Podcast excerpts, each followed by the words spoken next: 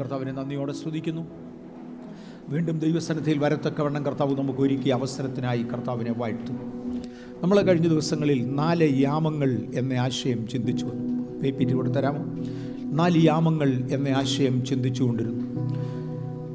ഒരു രാത്രിയെ നാല് യാമങ്ങളായി തിരിക്കാം. നമ്മുടെ കർത്താവായി യേശു പറയുന്ന ചില വാക്കുകൾക്കകത്ത് നമ്മൾ മർത്തോ- മർക്കോസിന്റെ സുവിശേഷം പതിമൂന്നാമത്തെ അധ്യായത്തിൽ നിന്നാണ് നമ്മൾ തുടങ്ങിയത്. മർക്കോസിന്റെ സുവിശേഷം പതിമൂന്നാമത്തെ അധ്യായത്തിൽ യേശു ഇങ്ങനെ പറഞ്ഞു ഒരു രാത്രിക്ക് നാല് യാമങ്ങളായി യേശു ചിത്രീകരിച്ചു. മുപ്പത്തി അഞ്ച് മുതൽ മുപ്പത്തിയേഴ് വരെയുള്ള വാക്യങ്ങളാണ്. വായിക്കണമെന്നില്ല നമ്മൾ കഴിഞ്ഞ ആഴ്ച വായിച്ചതാണ് ഓടിച്ചു പോകാനാണ് താല്പര്യപ്പെടുന്നത്. നിങ്ങളുടെ യജമാനൻ വരുന്നത് സന്ധ്യായാമത്തെങ്കിലോ അർദ്ധരാത്രിയിലോ കോഴി കൂകുന്ന യാമത്തിലോ പ്രഭാതത്തിലോ അതിരാവിലെയോ എന്നറിയായികയാൽ ഉണർന്നിരിപ്പീൻ. ഞാനോ നിങ്ങളോട് പറയുന്നത് എല്ലാവരോടുമായി ഉണർന്നിരിപ്പിൻ. ഏത് യാമത്തിലാണ് മടങ്ങിവരവെന്ന് അറിഞ്ഞുകൂടാ. കാരണം എല്ലാവർക്കും തന്നെ നാല് യാമങ്ങളുണ്ട്.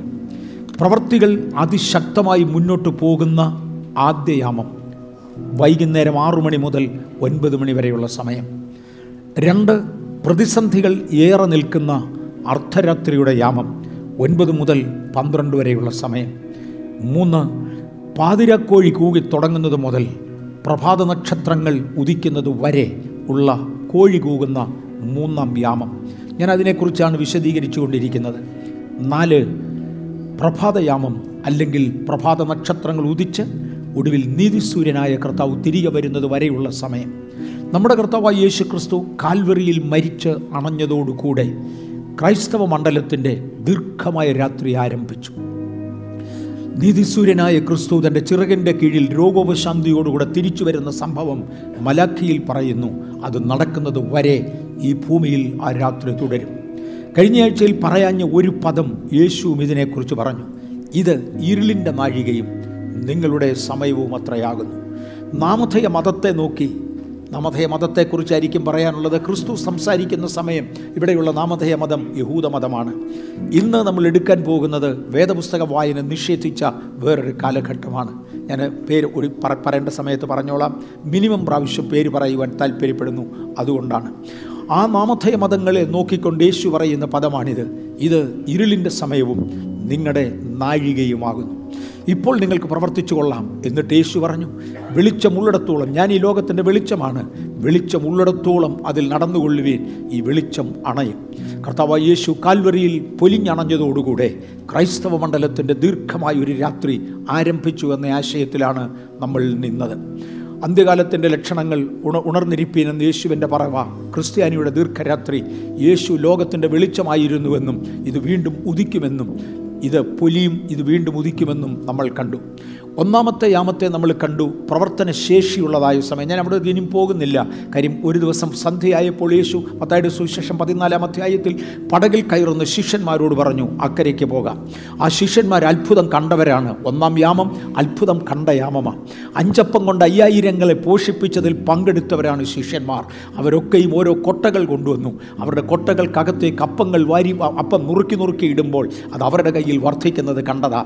ബഥേലിൽ അപ്പം വർദ്ധിക്കുന്നത് അക്ഷരീയമായ അപ്പവർദ്ധനയല്ല ഞാൻ പറഞ്ഞത്. ആത്മാക്കളുടെ വർധനവ് ബഥേലിൽ രോഗശാന്തികളുടെ വർധനവ് ബഥേലിൽ വിടുതലുകളുടെ വർധനവ് കണ്ടവരാ നിങ്ങൾ. അതുകൊണ്ട് തന്നെ നമ്മൾ ഒരു പ്രാരംഭ എന്നാൽ അർദ്ധരാത്രി ആയതോടുകൂടെ രണ്ടാം യാമത്തിൽ ദുരാചാരങ്ങൾ സഭയിൽ കടന്നു.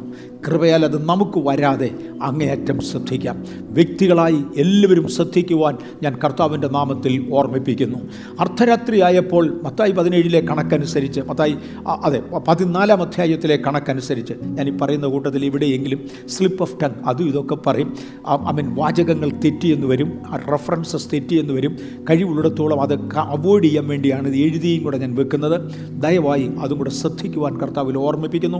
മത്തായുടെ സുവിശേഷം പതിനാലാമത്തെ അധ്യായത്തിൽ പ്രകാരം സന്ധ്യയായപ്പോൾ യേശു തന്റെ ശിഷ്യന്മാരോട് അക്കരയ്ക്ക് പോകുവാൻ പറഞ്ഞു ആയാമം അവർ സുഗമമായി യാത്ര ചെയ്തു. എന്നാൽ പടക് കരവിട്ട് പല നാഴിക ദൂരെയായി നമ്മളിഞ്ഞ് ഇറങ്ങി തിരിച്ചു. നമ്മളിഞ്ഞ് ഇറങ്ങി തിരിച്ചതിനെ തുടർന്ന് കടലിൽ കൊടിയ കാറ്റടിച്ചു. ഏതാണ് ഈ കാറ്റ്? യേശു ചെന്ന് ഇറങ്ങിയാൽ ഗന്നസര ദേശത്താണ് ചെല്ലേണ്ടത്. അവിടെ ഒരു ഭൂതഗ്രസ്തനുണ്ട്. അവനറിയാം അല്ലെങ്കിൽ അവനിലുള്ള ആറായിരത്തോളം ഭൂതങ്ങൾക്ക് നാലായിരത്തിനും ആറായിരത്തിനും ഇടയിലൊരു സംഖ്യയാണ് ലഗിയോൻ എന്ന് വിളിക്കുന്നത്. ലഗിയോനാണ് അവനെ ബാധിച്ചിരിക്കുന്നത്. ആ ഭൂതങ്ങൾക്കറിയാം ഇവനിൽ നിന്ന് ഇറങ്ങിയാൽ ഞങ്ങളുടെ ആശ്രയം കടലാണ്. വേറെ എങ്ങും ഞങ്ങൾക്ക് പോകാനൊക്കത്തില്ല അതുകൊണ്ട് ഞങ്ങൾ ഇതിനകത്ത് വരുന്നതിന് മുന്നമേ എവനെ അങ്ങ് മുക്കിക്കൊല്ലാം. അല്ലെങ്കിൽ ഈ ശിഷ്യന്മാരെ അങ്ങ് മുക്കിക്കൊല്ലാം. അതിനുവേണ്ടിയാണ് കാറ്റടിപ്പിച്ചത്. നിങ്ങൾക്കൊരു വിടുതൽ ഉണ്ടാകുമെന്ന് പിശാജ് അറിയുന്നതിനാൽ അതിന് മുന്നമേ നിങ്ങളെ തകർക്കുവാൻ വേണ്ടി അതേ പ്രതിസന്ധി നിങ്ങളുടെ മേൽ അയക്കുന്ന ഒരു സിസ്റ്റം പിശാചിനുണ്ട്. അക്കാര്യം മറക്കരുത്. യേശു കടവിന്റെ മേൽ അടുത്തു വന്നു. പക്ഷേ വലിയ കാറ്റ് ഉയരുന്നതായിരുന്നു. അവരുടെ ചുറ്റുമുണ്ടായിരുന്ന കടൽ ജലം ഉപ്പുവെള്ളം തിരമാലകളായി മുകളിലേക്ക് ഉയർന്ന് അടന്ന് പടകിന്റെ അകത്തേക്ക് വീണു. വെളിയിൽ കിടക്കേണ്ട ഉപ്പുവെള്ളം അകത്തേക്ക് വന്നു. സഭയ്ക്കില്ലാത്ത ആചാരങ്ങൾ അനുഷ്ഠാനങ്ങൾ ദുരാചാരങ്ങൾ സഭയിലേക്ക് കയറിയ വല്ലത്ത യുഗം കരിയുഗം. അതിനെയാണ് ആ രണ്ടാമത്തെ യാമമായി ദുരാചാരങ്ങൾ അകത്തു വന്ന വെള്ളം വീണ നിലമാരകൾ ഉയർന്ന അടന്ന് അകത്തു വീണ കാലരും പലരും ഉറങ്ങി അതേസമയം ശത്രു കളയും വിതച്ചു. യേശു പറഞ്ഞു വിതയ്ക്കുന്നവൻ ഉറങ്ങാൻ പോയാൽ ശത്രു കള വിതയ്ക്കും. ഒരുപാട് ഒരുപാട് കള വിതച്ചു. അതിനെതിരെ സഭയ്ക്ക് എഴുന്നേൽക്കുവാൻ കർത്താവ് കൃപ തന്നതിനാൽ ഞാൻ ദൈവത്തെ സ്തുതിക്കുന്നു. വന്യമൃഗങ്ങൾക്ക് കൊടുത്തിരിക്കുന്ന അർദ്ധരാത്രിയിലൂടെ ഞാനും നിങ്ങളും പോകും. ഇനി മൂന്നാം നാലും യാമങ്ങളാണുള്ളത്. അത് നമ്മൾ വിശദീകരിക്കും. ഇന്ന് നമ്മൾ മൂന്നാം യാമത്തിലാണ് നിൽക്കുന്നത്. നാലാം യാമം അല്പം കൂടെ കഴിഞ്ഞ ശേഷം വരും. ഓരോ മനുഷ്യനും ബാധകമായ ഈ നാല് യാമങ്ങൾ. ആരോടാണ് യേശു ഇത് പറയുന്നത്? താലന്തുകൾ ലഭിച്ചവരോടാണ്. കാര്യം ആ അതായത് അതായത് സുവിശേഷത്തിൽ ആരംഭിക്കുന്നത് അങ്ങനെയാണ്. മർ- മർക്കോസിന്റെ സുവിശേഷം പതിമൂന്നിൽ ആരംഭിക്കുന്നത് അങ്ങനെയാണ്. താലന്തുകൾ ലഭിച്ചവരോടാണ് പറയുന്നത്. ഒരു യജമാനൻ തന്റെ ദാസന്മാരെ അരികെ വിളിച്ച് അവർക്ക് താലന്തുകൾ കൊടുത്തു. ആ താലന്തുകൾ ലഭിച്ചവരോട് പറയുകയാണ് ഇനീട്ടിക്കൂകിയ നീട്ടിക്കൂകിയ ഒന്നാമത്തെ കോഴി പാതിരാത്രിക്ക് എഴുന്നേറ്റ ഒന്നാമത്തെ കോഴി സത്യത്തിൽ അതിന്റെ John Wycliffe John Wycliffe. John Wycliffe എന്ന റോമൻ കത്തോലിക്ക പുരോഹിതൻ ഒരു ദിവസം ഉണർന്നു. നമ്മൾ കഴിഞ്ഞ ആഴ്ച തൊട്ടതാ അതുകൊണ്ട് ദീർഘമായിട്ട് അങ്ങോട്ട് പോകാത്ത. ജോൺ വൈക്ലിഫ് എന്ന പ്രഭാത നക്ഷത്രമെന്ന് നവീകരണത്തിന്റെ പ്രഭാത നക്ഷത്രമെന്ന് ആളുകൾ വിളിക്കുന്ന ആ ബിഷപ്പ് ഒരു പട്ടക്കാരനായിരുന്നു. ബിഷപ്പായിരുന്നു അല്ലെങ്കിൽ ആക്കാം തുടങ്ങുന്ന സമയത്താണ് ഇത് സംഭവിച്ചത്. അദ്ദേഹം ചില ദിവസങ്ങളെങ്കിലും ബിഷപ്പായിരുന്നു എന്നിത്യാദി പല റൂമറുകളുണ്ട്. വ്യക്തമായി എവിഡൻസ് ഇല്ല. വ്യക്തമായി അദ്ദേഹം ഒരു പുരോഹിതനായിരുന്നു എന്നതിന് ഉറപ്പുണ്ട്. അദ്ദേഹം തീരുമാനിച്ചു വേദപുസ്തകം ഇംഗ്ലീഷിലേക്ക് തർജമ ചെയ്യണം. കാര്യം ഇംഗ്ലണ്ടിൽ പള്ളിയിൽ വെച്ചിരിക്കുന്ന വേദപുസ്തകം ആ, ലത്തീൻ ഭാഷയിൽ പ്രിന്റ് ചെയ്തതാണ് ആർക്കും വായിക്കാൻ ഒക്കത്തില്ല. ബിഷപ്പ് മാത്രമേ ബൈബിൾ വായിക്കാവൂ അദ്ദേഹത്തിന് ഇഷ്ടം പോലെ തർജമ ചെയ്യാം എന്നുള്ള ആശയത്തിലാണ് അല്ലെങ്കിൽ ഇന്റർപ്രറ്റ് ചെയ്യാം എന്നുള്ള ആശയങ്ങളിലാണ് ഇത് വെച്ചത്. അഭ്യസ്ത വിദ്യനായിരുന്ന താൻ ഒരു തീരുമാനമെടുത്തു. ഇംഗ്ലണ്ടിലേക്ക് വേണ്ടതുപോലെ അവിടുത്തെ കൊളോക്കിയൽ ഇംഗ്ലീഷിലേക്ക് ഈ ബൈബിൾ തർജമ ചെയ്യാം. അങ്ങനെ അദ്ദേഹം തർജമ ചെയ്തു. അദ്ദേഹത്തിന്റെ കൂടെ സാധാരണക്കാരായ കുറേ പുരോഹിതന്മാരും കൂടെ ചേർന്നു. ഏതാണ്ട് ഇരുന്നൂറോളം പേര് അവർ ഒരുമിച്ച് ചേർന്നു. അവർ ചേർന്ന് അവർ ദൈവവചനം എഴുതുകയും പരസ്യസ്ഥലങ്ങളിൽ നിന്ന് വായിക്കുകയും ഇൻട്രസ്റ്റ് കാണിച്ചവരുടെ വീടുകളിൽ കയറി രാത്രിയിൽ അത് അവരെ വായിച്ചു കേൾപ്പിക്കുകയും ചെയ്തു. അദ്ദേഹത്തെ കൊന്നുകളയുവാൻ റോമി ഇംഗ്ലണ്ടിലെ കദ്ദിനാൾ തീരുമാനിച്ചു. ഇംഗ്ലണ്ടിലെ കദ്ദിനാളിന്റെ തീരുമാനം ഇങ്ങനെയായിരുന്നു. അദ്ദേഹത്തെ സ്ഥാനഭ്രഷ്ടനാക്കിയ ശേഷം തന്നെ റോമിലേക്ക് അയക്കുക. പോപ്പ് അദ്ദേഹത്തെ അന്നത്തെ നാമധേയ മതം അതായിരുന്നു. ഞാൻ പറഞ്ഞു നിവൃത്തിയുള്ളിടത്തോളം കുറച്ച് പ്രാവശ്യം പേരുകൾ ഉച്ചരിക്കുവാൻ ഞാൻ താല്പര്യപ്പെടുന്നു അന്നത്തെ നാമധേയ മതത്തിന്റെ പ്രമാണിയുടെ അടുക്കൽ പോപ്പിന്റെ അടുക്കൽ തന്നെ അയക്കുക. പോപ്പ് തന്നെ വിധിച്ചു കൊല്ലട്ടെ. പോപ്പ് ഇതിനോടകം തന്റെ ആജ്ഞ അറിയിച്ചു. അവനിവിടെ വന്നു കഴിഞ്ഞാൽ അവന്റെ വസ്ത്രം ഞാൻ പറിച്ചു കീറും. പൗരോഹിത്യ വസ്ത്രം ഞാൻ വലിച്ചു കീറും. അവന്റെ തലയിൽ ചെകുത്താന്റെ സേവകൻ എന്ന ബോർഡ് എഴുതിയതായ ഒരു കറുത്ത തൊപ്പി വെക്കും. ആ തൊപ്പി വെച്ചുകൊണ്ട് ഞാൻ അവനെ കരിച്ചു കൊല്ലും. ഇതായിരുന്നു പോപ്പിന്റെ വിധി. ഇത് പോപ്പിന്റെ സാന്നിധ്യത്തിൽ നിവർത്തിക്കേണ്ടതിന് വേണ്ടി അദ്ദേഹത്തെ റോമിലേക്ക് കൊണ്ടുപോയി. പക്ഷെ പോകുന്ന വഴിയിൽ ദൈവം അദ്ദേഹത്തെ തൊടുകയും ഒരു സാധാരണ ജ്വരം ബാധിച്ച് ആ മനുഷ്യൻ വഴിയിറമ്പിൽ മരിക്കുകയും തന്നെ വഴിയിറമ്പിൽ അടക്കുകയും ചെയ്തു. തന്റെ മരണത്തിന് ശേഷം പുറത്തു വന്നതായ രണ്ട് വൈദികരായിരുന്നു റിഡ്ലിയും ലാറ്റിമറും. റിഡ്ലിയും ലാറ്റിമറും താൻ പ്രചരിപ്പിച്ചതായ തിരുവചനത്തിന്റെ ഭാഗങ്ങൾ തുടർന്ന് പ്രസംഗിക്കുവാൻ തീരുമാനിച്ചു. സോറി ഇദ്ദേഹത്തിന് പ്രസംഗിക്കാൻ അറിഞ്ഞുകൂടായിരുന്നു. ഒന്നാമത്തെ ആളിനെ ജോൺ വിക്ലിഫിന് വൈക്ലിഫിന് പ്രസംഗിക്കാൻ വിക്ലിഫ് എന്നും വൈക്ലിഫ് എന്നും രണ്ട് പ്രൊനൗൺസിയേഷൻ ഉണ്ട്. രണ്ടും ഒരുപോലെ അപ്രൂവ് ചെയ്തതാണ്. ചില രാജ്യങ്ങളിൽ ഇങ്ങനെയും ചില രാജ്യങ്ങളിൽ അങ്ങനെയും വിളിക്കുമെന്ന് മാത്രം. ഓൾ റൈറ്റ് ഒരേ ഒരേ പുരുഷനാണിത്.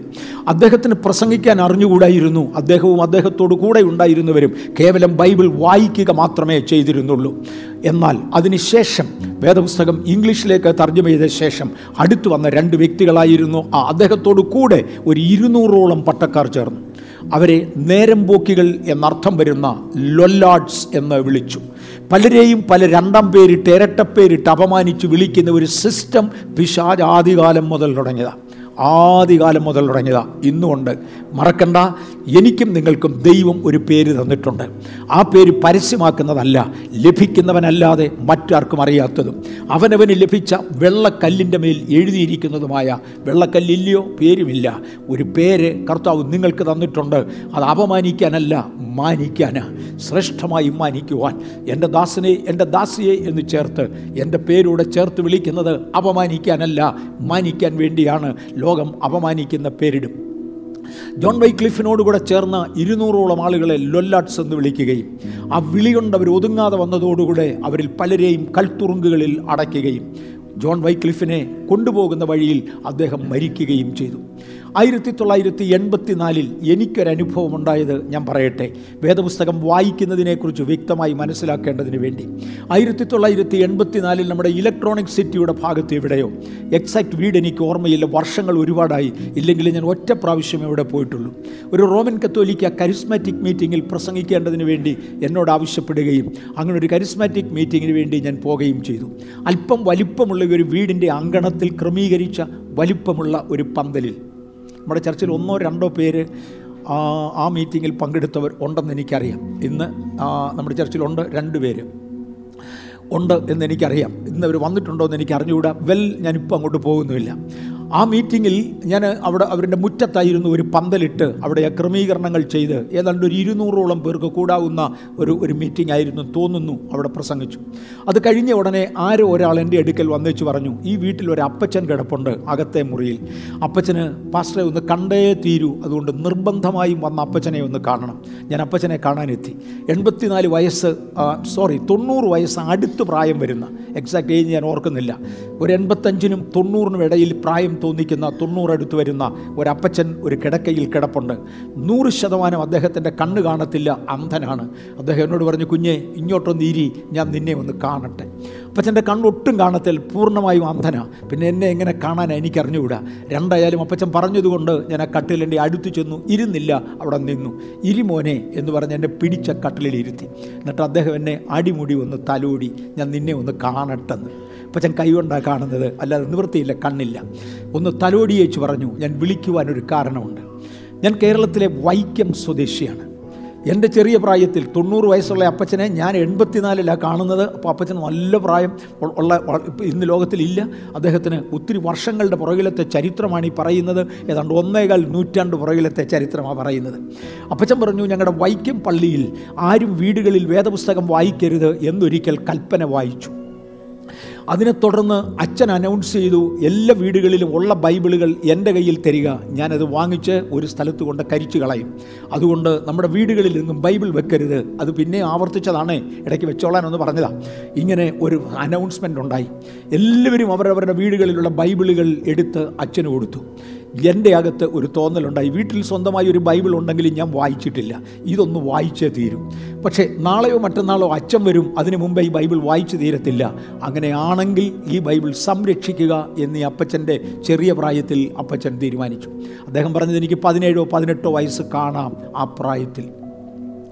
പക്ഷേ ബൈബിൾ വീട്ടിൽ വെച്ചാൽ അത് ശാപമാണെന്ന് പല പ്രാവശ്യം കൽപ്പനയിൽ കാണിച്ചതിനാൽ എങ്ങനെ ഇത് വീട്ടിൽ വെക്കും? അപ്പച്ചൻ ആകെ ആലോചിച്ച് നോക്കട്ടെ. അപ്പച്ചൻ പറഞ്ഞ വാചകങ്ങൾ ഞാൻ കൈ റിക്കലക്ട് ചെയ്യുന്നുണ്ട്.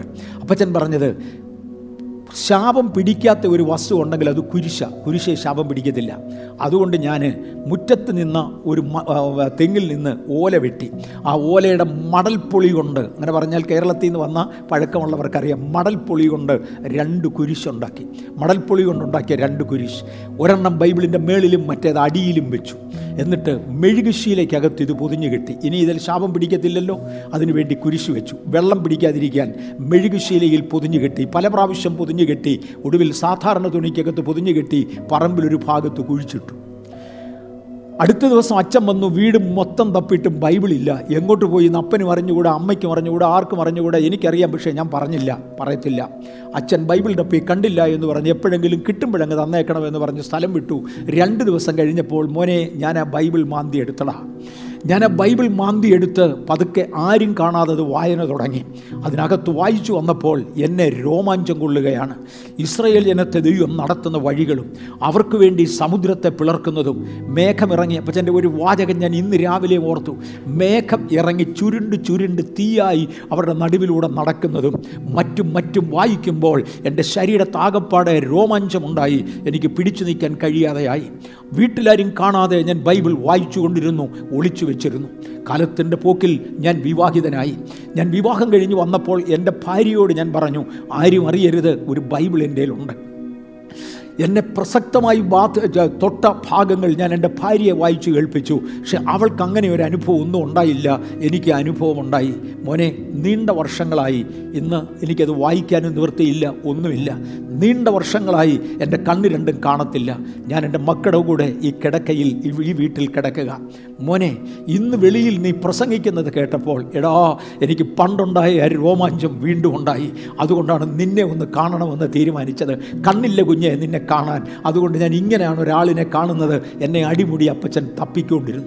ഞാൻ അപ്പച്ചനോട് ചോദിച്ചു അപ്പച്ച ബൈബിൾ വായിച്ചതുകൊണ്ട് എന്തെങ്കിലും പ്രയോജനമുണ്ടായോ? അപ്പച്ചന്റെ മറുപടി ഉണ്ടായോ എന്നോ? എടാ മക്കളും മരുമക്കളും കൊച്ചുമക്കളും കൊച്ചു കൊച്ചു മക്കളുമായി എൺപത്തിനാല് പേര് ഇന്ന് എന്റെ കുടുംബത്തിലുണ്ട്. എൺപത്തിനാല് പേർ എന്റെ കുടുംബത്തിൽ ജീവനോടുണ്ട്. ഈ എൺപത്തിനാല് പേരിൽ കള്ളു കുടിക്കുന്നവൻ ഒരുത്തനില്ലടാ. ഈ എൺപത്തിനാല് പേരിൽ പുകവലിക്കുന്നവൻ ഒരുത്തനില്ലടാ.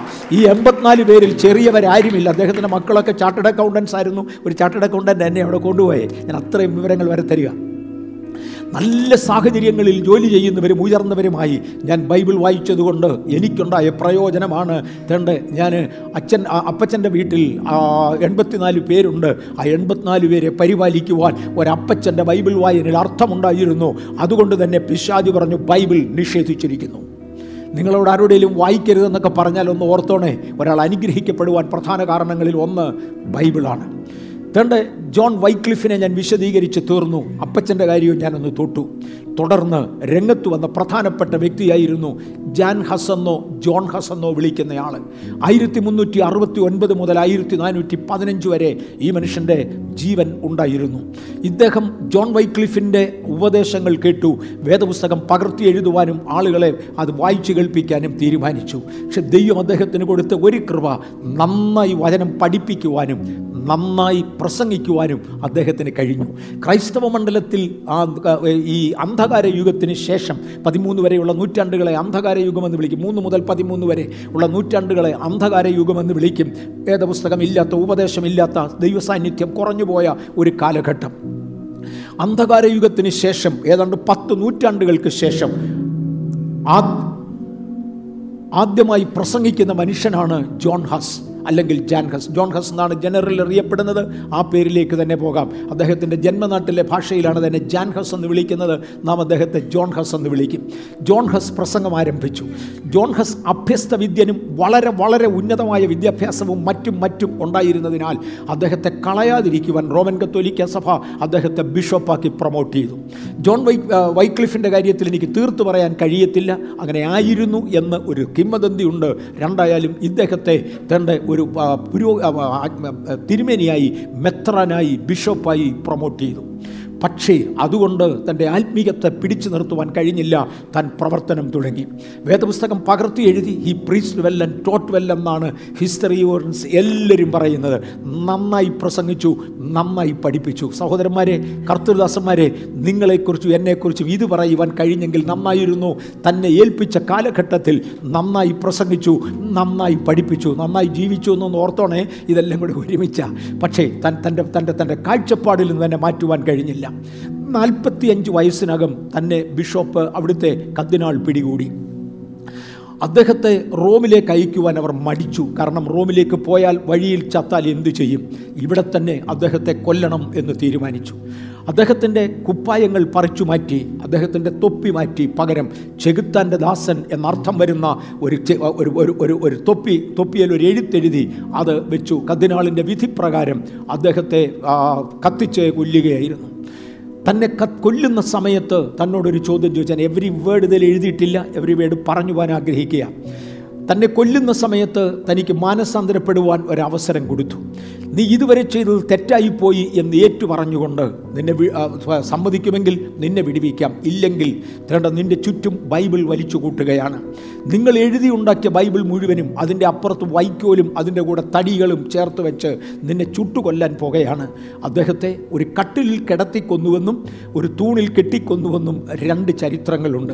ഏതാ സത്യമെന്ന് എനിക്ക് അറിഞ്ഞുകൂടാ കട്ടിലിൽ കിടത്തി എന്നതിനാണ് കൂടുതൽ പ്രാധാന്യം ഞാൻ കൊടുക്കുന്നത്. എങ്കിൽ ഒരു കട്ടിലിൽ കിടത്തി. ഞാൻ പറഞ്ഞില്ല അദ്ദേഹത്തെ കരി കൽ കൽത്തൂണിൽ കെട്ടുകയായിരുന്നു എന്നും ഒരു ചരിത്രമുണ്ട്. ഇതിലേത് ചരിത്രമാണ് അംഗീകരിക്കേണ്ടത് ഏതാ തിരസ്കരിക്കേണ്ടത് എനിക്ക് അറിഞ്ഞുകൂടാ ഞാൻ വിശ്വസിക്കുന്നത് ഒരു കട്ടിലിൽ ഒരു ഇരുമ്പ് കട്ടിലിൽ അദ്ദേഹത്തെ കിടത്തി.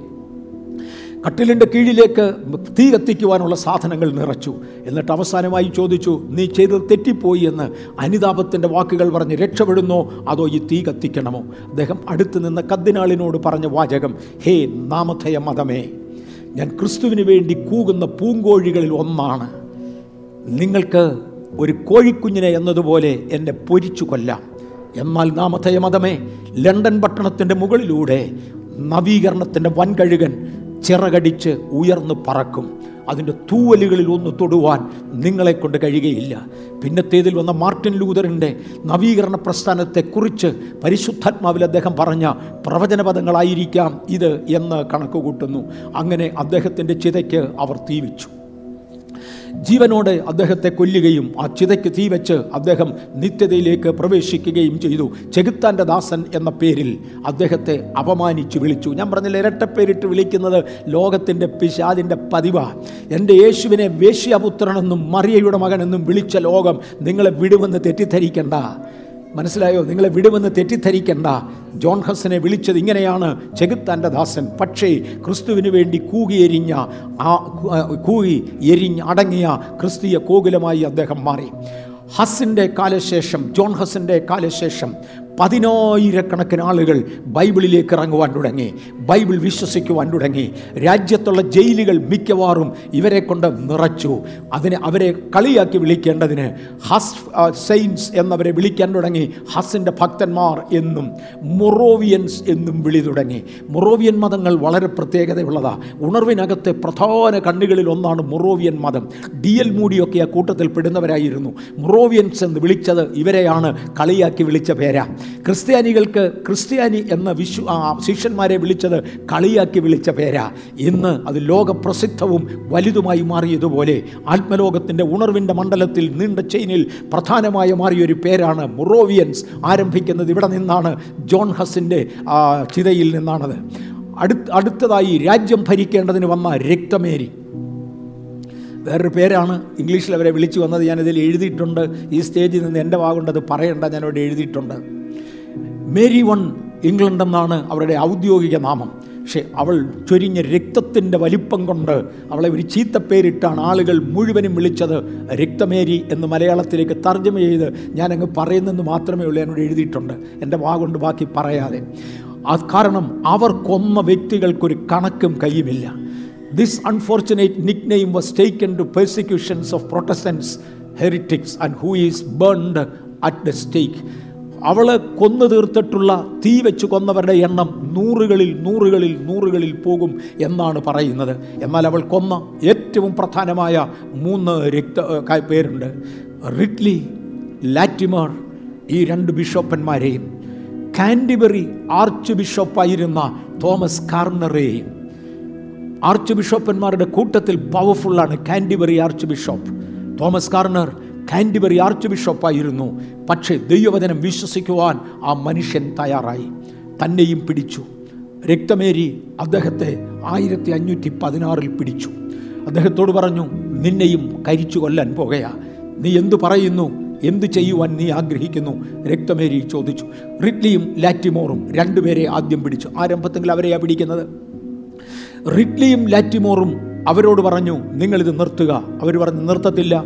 റിഡ്ലിയും ലാറ്റിമോറും സഹോദരന്മാരായിരുന്നു. ഒരപ്പന്റെയും അമ്മയുടെയും മക്കളാണോ? അതോ ഫസ്റ്റ് കസിൻസ് ആണോ എന്ന് എനിക്ക് അറിഞ്ഞുകൂടാ.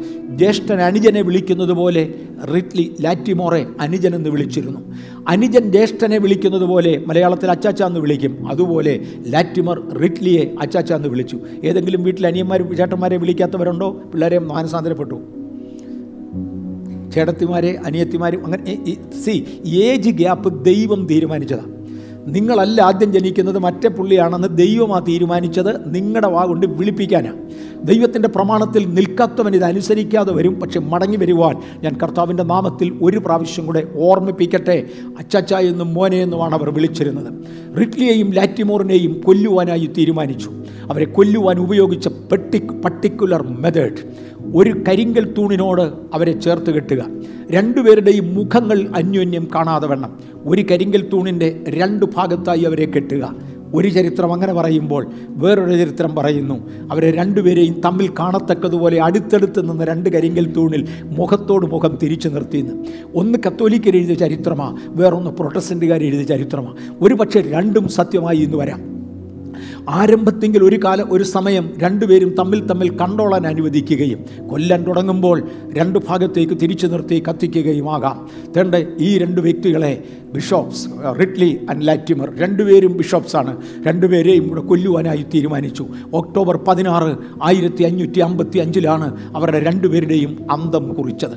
രണ്ടുപേരെയും കൊണ്ടുവന്ന് ഒരു തൂണിൽ തേണ്ട പുറത്തോട് പുറം തിരിച്ചു നിർത്തി തുരുമ്പിച്ച ചങ്ങലകൾ കൊണ്ട് ബന്ധിച്ചു. ഈ രക്തസാക്ഷികളെ മുഴുവനും കൊല്ലുമ്പോൾ തുരുമ്പിച്ച ചങ്ങലകളായിരിക്കണം എന്ന് പോപ്പ് നിർദ്ദേശിച്ചിരുന്നു. ആകയാൽ തുരുമ്പിച്ച ചങ്ങലകൾ കൊണ്ട് അവരെ കിട്ടി. ഇരുവരുടെയും തലയിൽ ചെകുത്താന്റെ സേവകന്മാർ എന്നർത്ഥം വരുന്ന പേരെഴുതിയ തൊപ്പികൾ കൊണ്ടുവച്ചു അവരുടെ വട്ടത്തിൽ വിറകടുക്കി പ്രശസ്തമായ ചില വാക്കുകളിലേക്ക് ഞാൻ കയറുകയാണ് അവരുടെ വട്ടത്തിൽ വിറകടുക്കി. ഇതിനോടകം മരിച്ച് നാൽപ്പത്തിനാല് വർഷങ്ങൾ കഴിഞ്ഞിരുന്ന ജോൺ വൈക്ലിഫിന്റെ ശവകുടീരം മാന്തി അവിടെ നിന്നും കിട്ടിയ അസ്ഥിയുടെ കഷണങ്ങളും കൂടെ കൊണ്ടുവന്ന് ഇവരുടെ ചിതയോട് ചേർത്ത് വെച്ചു. അതിന് ബാക്കിയുള്ളതിന് തടിക്കഷണങ്ങളും വൈക്കോലും വെച്ചു. കത്തിക്കുന്നതിന് മുന്നമേ ജ്യേഷ്ഠൻ അനുജനോട് പറഞ്ഞ ഒരു പദമുണ്ട്. ഞാൻ ഇവിടെ നിൽക്കുന്നില്ല ഞാനങ്ങ് പോവുകയാണ്. സഹോദര ലാറ്റിമറെ ഇംഗ്ലീഷിൽ ഞാൻ എഴുതിയിട്ടുണ്ട്. ആർക്കെങ്കിലും വായിക്കണേ വായിച്ചു. ഞാൻ ആ കൂട്ടത്തിൽ മലയാളത്തിൽ അങ്ങ് പറഞ്ഞു പോകാം. റിഡ്ലി ലാറ്റിമറിനോട് പറഞ്ഞ പദമാണ്. സഹോദര ലാറ്റിമറെ ഇതാ നമുക്ക് ചുറ്റും വിറകടുക്കിയിരിക്കുന്നത് നീ കണ്ടോ? ഈ അടുക്കിയിരിക്കുന്ന വിറകിന് ഇപ്പോൾ തീ കത്തും. ഈ ക വിറക് എത്ര കത്തിയാലും രണ്ട് മണിക്കൂറിനകം തീരുമടാ. ഇന്ന് വൈകുന്നതിനകം ഈ തീ മുഴുവൻ കെട്ടിരിക്കും പക്ഷേ ഞാനും നീയും കത്തിച്ച ആത്മാവിന്റെ തീ ലോകം മുഴുവനും കത്തും. നിത്യതയിൽ നാം അതിന്റെ ഫലം കാണും.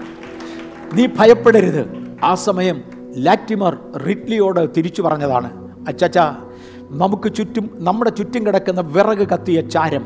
ഈ കാണുന്ന വൈക്കോൽ കത്തുന്ന ചാരം ബൈബിളും കത്തുന്ന ചാരം ഈ ലണ്ടൻ പട്ടണത്തിലെ തണുത്ത കാറ്റ് പറപ്പിച്ച് ഈ പട്ടണത്തിലൊക്കെയും വിതറും. അത് പോയി വീണാൽ പിന്നെ അതിന്റെ സ്ഥലം അതിനറിയത്തില്ല. ഞാനും നീയും കത്തിച്ച നമ്മുടെ ശരീരം കത്തിത്തീരുന്ന നമ്മുടെ ശരീരത്തിന്റെ ചാരത്തെ പരിശുദ്ധാത്മാവാൻ കാറ്റ് ഇവിടെ നിന്ന് പറപ്പിക്കും. അത് ഭൂമിയിലൊക്കെയും കൊണ്ട വിതറും. അത് വീഴുന്നിടത്ത് ആത്മാക്കൾ മുളയ്ക്കും. ഭയപ്പെടരുത്. നമുക്ക് രണ്ടുപേർക്കും പോകാം. റിഡ്ലിയും ലാറ്റിമറും അന്യോന്യം അത് സംസാരിച്ചു. ചെകുത്താന്റെ ദാസന്മാർ എന്ന പേരുമായി രണ്ടുപേരും ലോകത്തോട് യാത്ര പറഞ്ഞു. അതിനടുത്ത് വന്നതാണ് Thomas Cranmer. Thomas Cranmer Canterbury arch ബിഷ് arch ബിഷപ്പായിരുന്നു. തന്റെ മരണഭയത്തിൽ താൻ ക്ഷമാപണം നടത്തിയ മനുഷ്യനാണ് ഞാൻ ഇങ്ങോട്ട് വരികയാണ് താനും തന്റെ സഹപ്രവർത്തകരും ചേർന്ന് ബൈബിൾ ശരിയാണെന്ന് പ്രസംഗിച്ചു. മറക്കരുത് ബൈബിൾ വായിക്കരുത് അതാരും ആചരിക്കരുത്. അതിന് പ്രത്യേക ഇന്റർപ്രിട്ടേഷൻസ് ഉണ്ട്. ഇന്നും നാമധേയ മതങ്ങൾ പഠിപ്പിക്കുന്ന പലതും ഇതാണ്. അതിന് വേറെ ഇന്റർപ്രിട്ടേഷൻ ഇങ്ങനൊന്നും അല്ല. വിശ്വസിക്കുകയും സ്നാനമേൽക്കുകയും ചെയ്യുന്നവൻ രക്ഷിക്കപ്പെടുമെന്ന് എഴുതിയിരിക്കുന്നതിന് ഇന്റർപ്രിട്ടേഷൻ വേറെയാണ്. മദ്യപാനി ദൈവരാജ്യം അവകാശമാക്കുകയില്ല എന്ന് പറയുന്നതിന് ഇന്റർപ്രിട്ടേഷൻ വേറെയാണ്. ഇന്റർപ്രിട്ടേഷന്റെ പ്രശ്നം ഏതെന്റെ തോട്ടത്തിൽ തുടങ്ങിയതാണ്.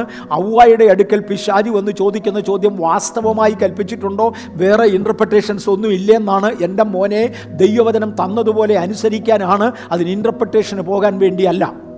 ഞാൻ ആശയങ്ങൾ എടുത്തു പറയട്ടെ. തേണ്ടേ ഈ അദ്ദേഹം ദൈവവചനം പ്രസംഗിച്ചു. അദ്ദേഹത്തെ കൊന്നുകളയാൻ വേണ്ടി തന്നെ പിടിച്ചു. തന്നെ പിടിച്ച് ഒരു വർഷത്തോളം രണ്ട് വർഷത്തോളം തൻ ജയിലിലായിരുന്നു. ആ രണ്ട് വർഷത്തോളം ജയിലിലായിരുന്ന സമയം തന്റെ സ്നേഹിതരിൽ ചിലർക്ക് അദ്ദേഹത്തെ കാണുവാൻ അനുമതി കൊടുത്തു.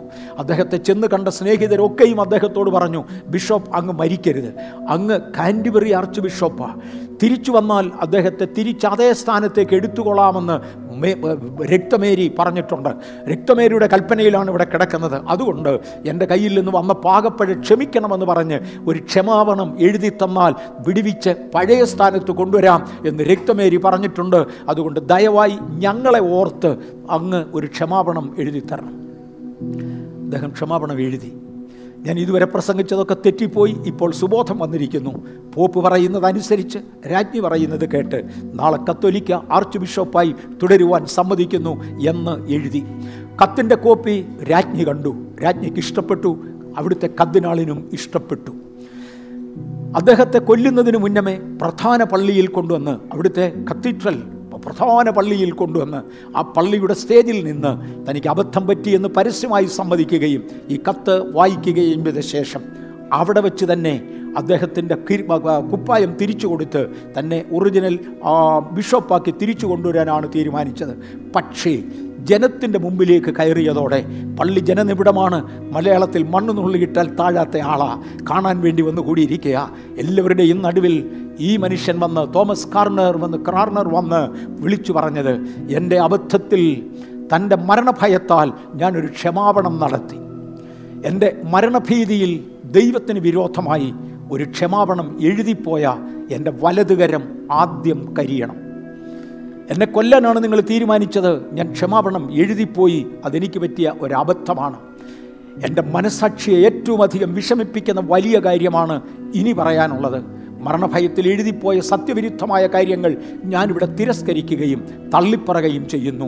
എന്റെ പതനത്തിന്റെ ശേഷം എന്റെ കൈ കൊണ്ട് എഴുതിയ ഒപ്പ് ഒപ്പുകുത്തിയതുമായ ആ കൈ തന്നെ ആദ്യം കരിയണം. ഈ രേഖകൾ ഞാൻ എഴുതിയ രേഖകൾ പരസ്യമാകുമെന്ന് എനിക്കറിയാം.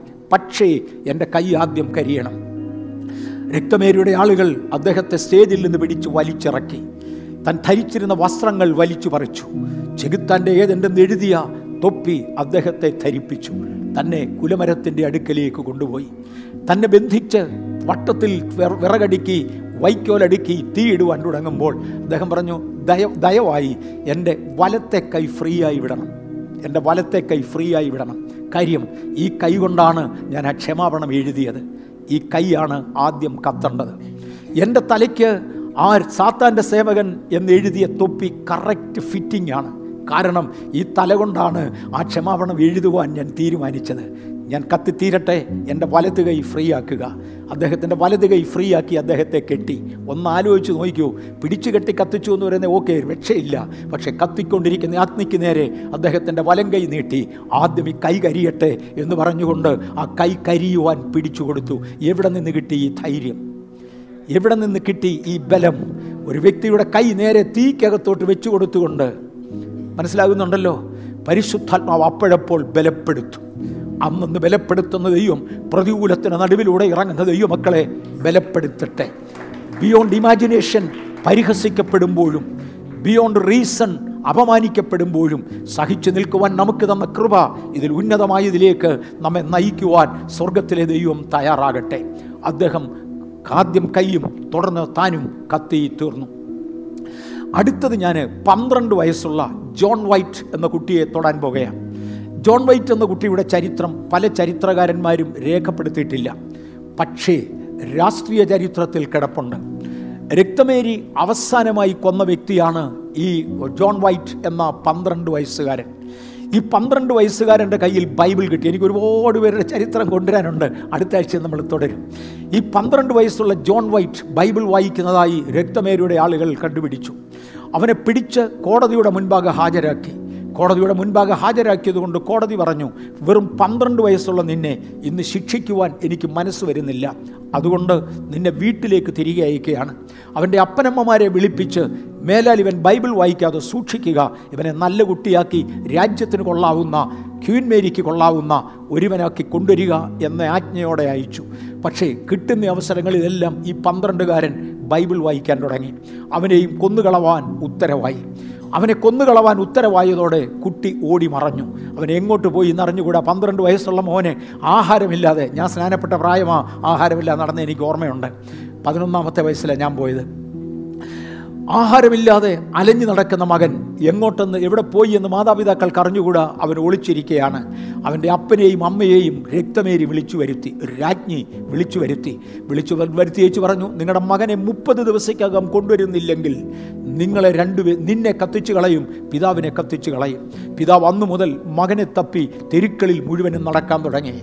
John White John White John White എന്ന അലറി വിളിച്ചുകൊണ്ട് ആ പിതാവ് തെരുക്കളിലൂടെ അലഞ്ഞു സഹോദരന്മാരും അലഞ്ഞു.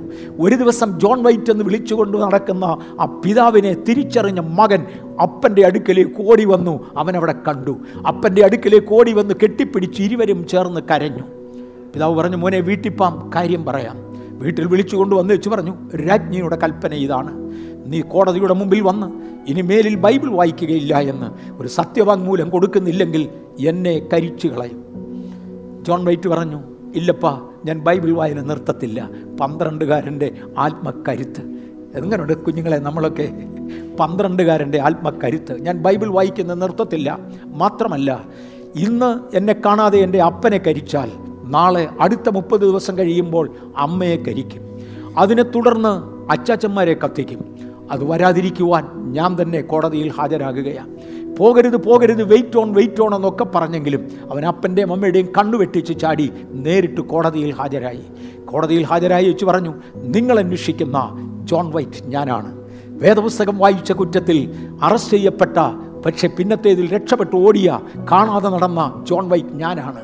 കോടതി ചോദിച്ചു നിനക്ക് എന്തെങ്കിലും പുതിയ തീരുമാനമുണ്ടോ? ഉണ്ട്. മരണം വരെ ബൈബിൾ വായിക്കുക. മാത്രമല്ല മറ്റുള്ളവരോട് ബൈബിളിനെ കുറിച്ച് പറയുക. ഏകരക്ഷകനാകുന്ന യേശുവിനെ കുറിച്ച് ലോകത്തിന് പരിചയപ്പെടുത്തുക. ജോൺ ഹസ്സാണ് ഏകരക്ഷകനായ യേശു എന്ന പദം ലോകത്തിന് ആ- തലമുറയ്ക്ക് കാഴ്ചവെക്കുന്നത്. ആ യേശുവിനെ കുറിച്ച് പറയുക. അവർ ജോൺ വൈറ്റിനെ പിടിച്ചു. അദ്ദേഹത്തെ കൊല്ലേണ്ടതിന് വേണ്ടി കരിങ്കൽ തൂണിനോട് ചേർത്ത് തുരുമ്പിച്ച ചങ്ങല കൊണ്ട് കെട്ടി. തന്റെ വട്ടത്തിൽ വിറകടുക്കി വൈക്കോലടുക്കി. ആ സമയത്ത് അവിടുത്തെ കത്തിനാൾ പറഞ്ഞു അവൻ വായിച്ച ബൈബിൾ അവന്റെ മുമ്പിലിരുന്ന് കത്തുന്ന കാഴ്ച കാണുമ്പോഴെങ്കിലും അവൻ അനുദപിച്ചെങ്കിൽ കൊള്ളാം. അതുകൊണ്ട് എല്ലാം ഒരല്പം അകലെയായി ഇവക്ക് ഒരല്പം അകലെയായി ഇവക്ക് തീ കത്തി അറ്റത്ത് തീ കത്തിച്ചാൽ മതി കത്തി കത്തി ഇവനോട് അടുത്തു വരുമ്പോൾ തീയുടെ ചൂട് ചൂടായി പുക കൊണ്ട് ശ്വാസം മുട്ടുമ്പോൾ അത് കഴിഞ്ഞ് അവന്റെ ബൈബിളിൽ തീ പിടിക്കുമ്പോൾ ബൈബിളിനകത്ത് ദിവ്യത്വമൊന്നും ഇല്ല എന്ന് കണ്ട് ഇവൻ അനുദപിപ്പാൻ സാധ്യതയുണ്ട്. അനുദപിച്ചാൽ പന്ത്രണ്ടുകാരനെ കൊല്ലരുത്. അതുകൊണ്ട് എല്ലാ സജ്ജീക തീ കെടുത്തുവാനുള്ള സകല സജ്ജീകരണങ്ങളോടും കൂടെ കാത്തിരുന്നു. ഒന്ന് കേട്ടോണേ. അവൻ പറഞ്ഞു എനിക്കെന്റെ എന്റെ കൈ ഒന്ന് ഫ്രീ ആക്കി കിട്ടിയാൽ കൊള്ളാം. കൈ ഫ്രീ ആക്കി അദ്ദേഹം മുൻപിലിരുന്ന ബൈബിൾ കണ്ടു. തീ ഒരറ്റത്ത് കത്തിയതോടെ ജനം മുഴുവനും ജനനിബിഡമായ ഏറിയ ഒരു മൈതാനത്തായി നടക്കുന്നത്. ആളുകൾ മുഴുവനും നിലവിളിക്കുകയും കരയുകയും ചെയ്യുമ്പോൾ അവൻ ഒരു കൈ ഉയർത്തി പറഞ്ഞു ഒന്ന് ശാന്തമാകുക എന്നിട്ട് കൈ നീട്ടി അവന്റെ മുൻപിൽ കത്തുവാൻ തുടങ്ങുന്ന ബൈബിൾ തന്റെ കയ്യിലെടുത്തു എടുത്തുകൊണ്ട് മുൻപിൽ കരഞ്ഞുകൊണ്ടിരിക്കുന്ന തന്റെ ജ്യേഷ്ഠ സഹോദരനെ നോക്കി അപ്പനും അമ്മയും സഹോദരങ്ങളും മുഴുവനും മുൻപിൽ കരഞ്ഞുകൊണ്ടിരിക്കുകയാണ്. ആ ജ്യേഷ്ഠ സഹോദരനെ നോക്കി വെച്ച് പറഞ്ഞു അച്ചാച്ച ഞാൻ അക്കരയ്ക്ക് പോകുകയാണ് നീയും അക്കരയ്ക്ക് വരണം. അക്കരെ പോകാനുള്ള ആകെ മാർഗം ഈ ബൈബിളാടാ.